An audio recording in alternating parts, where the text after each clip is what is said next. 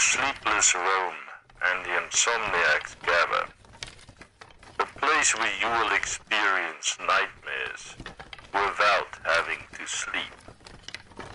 Time loses all meaning when you are in a state of dormancy. Welcome to Night Owl.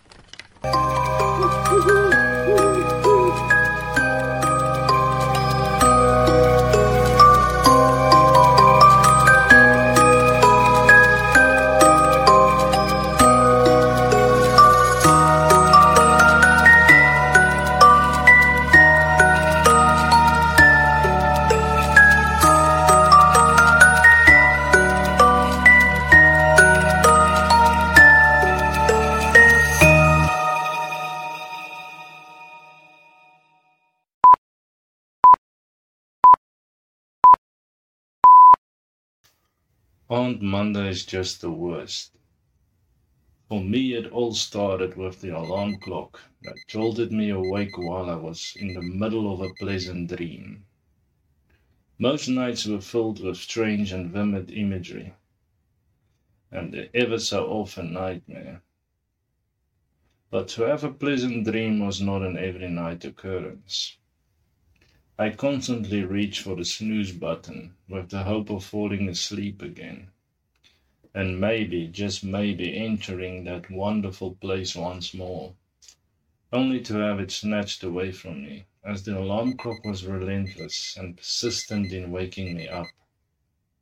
Now I was definitely going to be late, and the boss was not going to be happy, although he hardly ever is in a good mood. I quickly got dressed and while half running I fetched something to eat from the kitchen.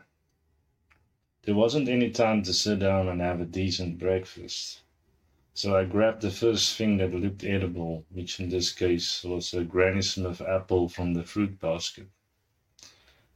To make matters worse, it was peak hour and the traffic was moving slowly, bumper to bumper.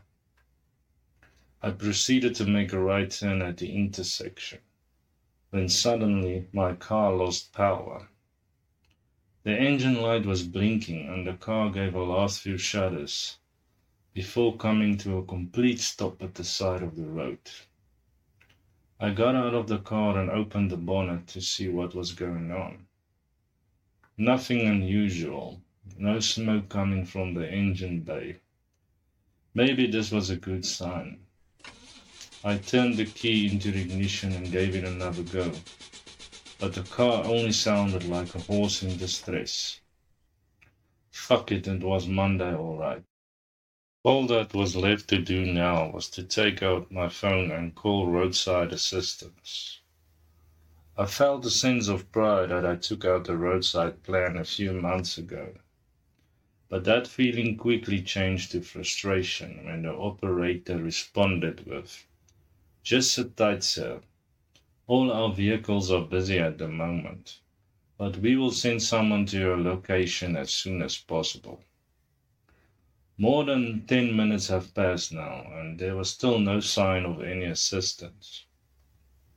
In the distance, I noticed a middle aged man slowly limping his way towards me, his body weight supported by a crutch on either side.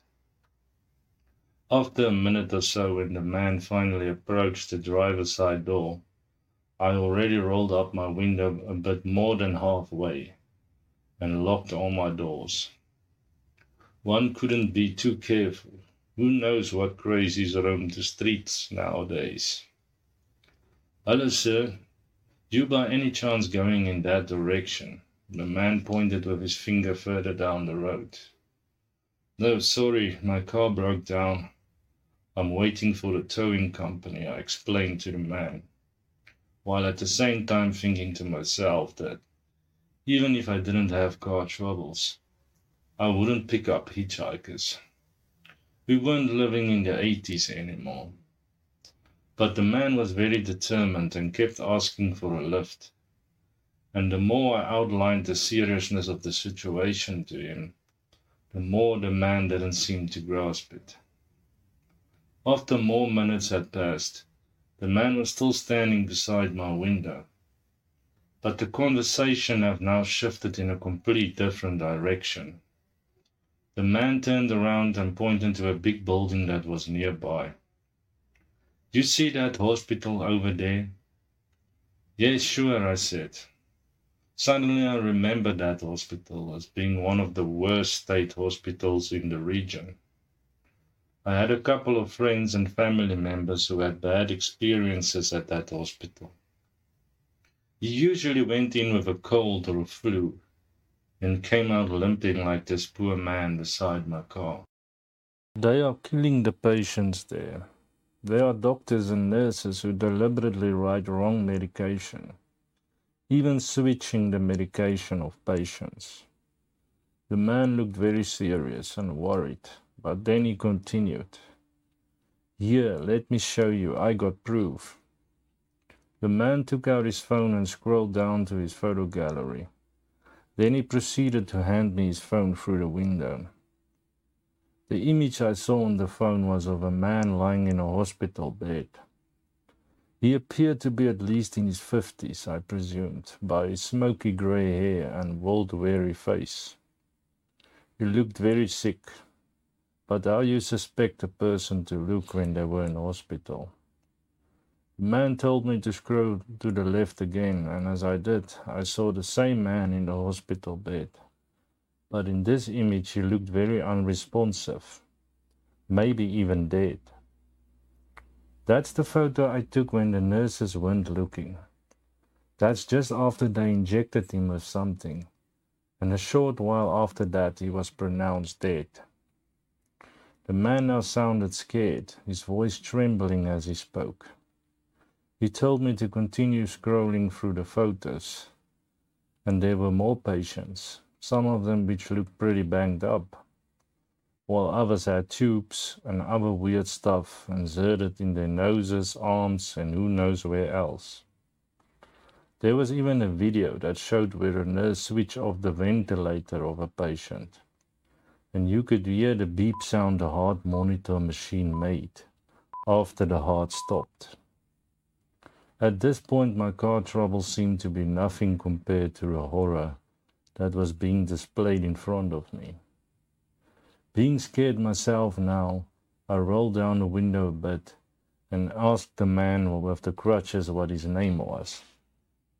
He said his name is Kevin, and that he was one of the lucky ones that managed to escape the ordeal. He told me that he wanted to take the, the photos and the evidence to the police, to the newspapers, or even to social media, but he was too afraid of the consequences. He also warned me to never go to that hospital. I was about to hand him his phone back when Kevin asked me to scroll down to the left one more time. And as I did, I started shaking so bad because of what I saw that the phone fell out of my hands onto the floor. I felt that I couldn't breathe. The photo was me lying on a table. It's only when I saw the tag around my ankle, containing my name and surname and time of death, that I knew I was in the morgue, probably in that same hospital.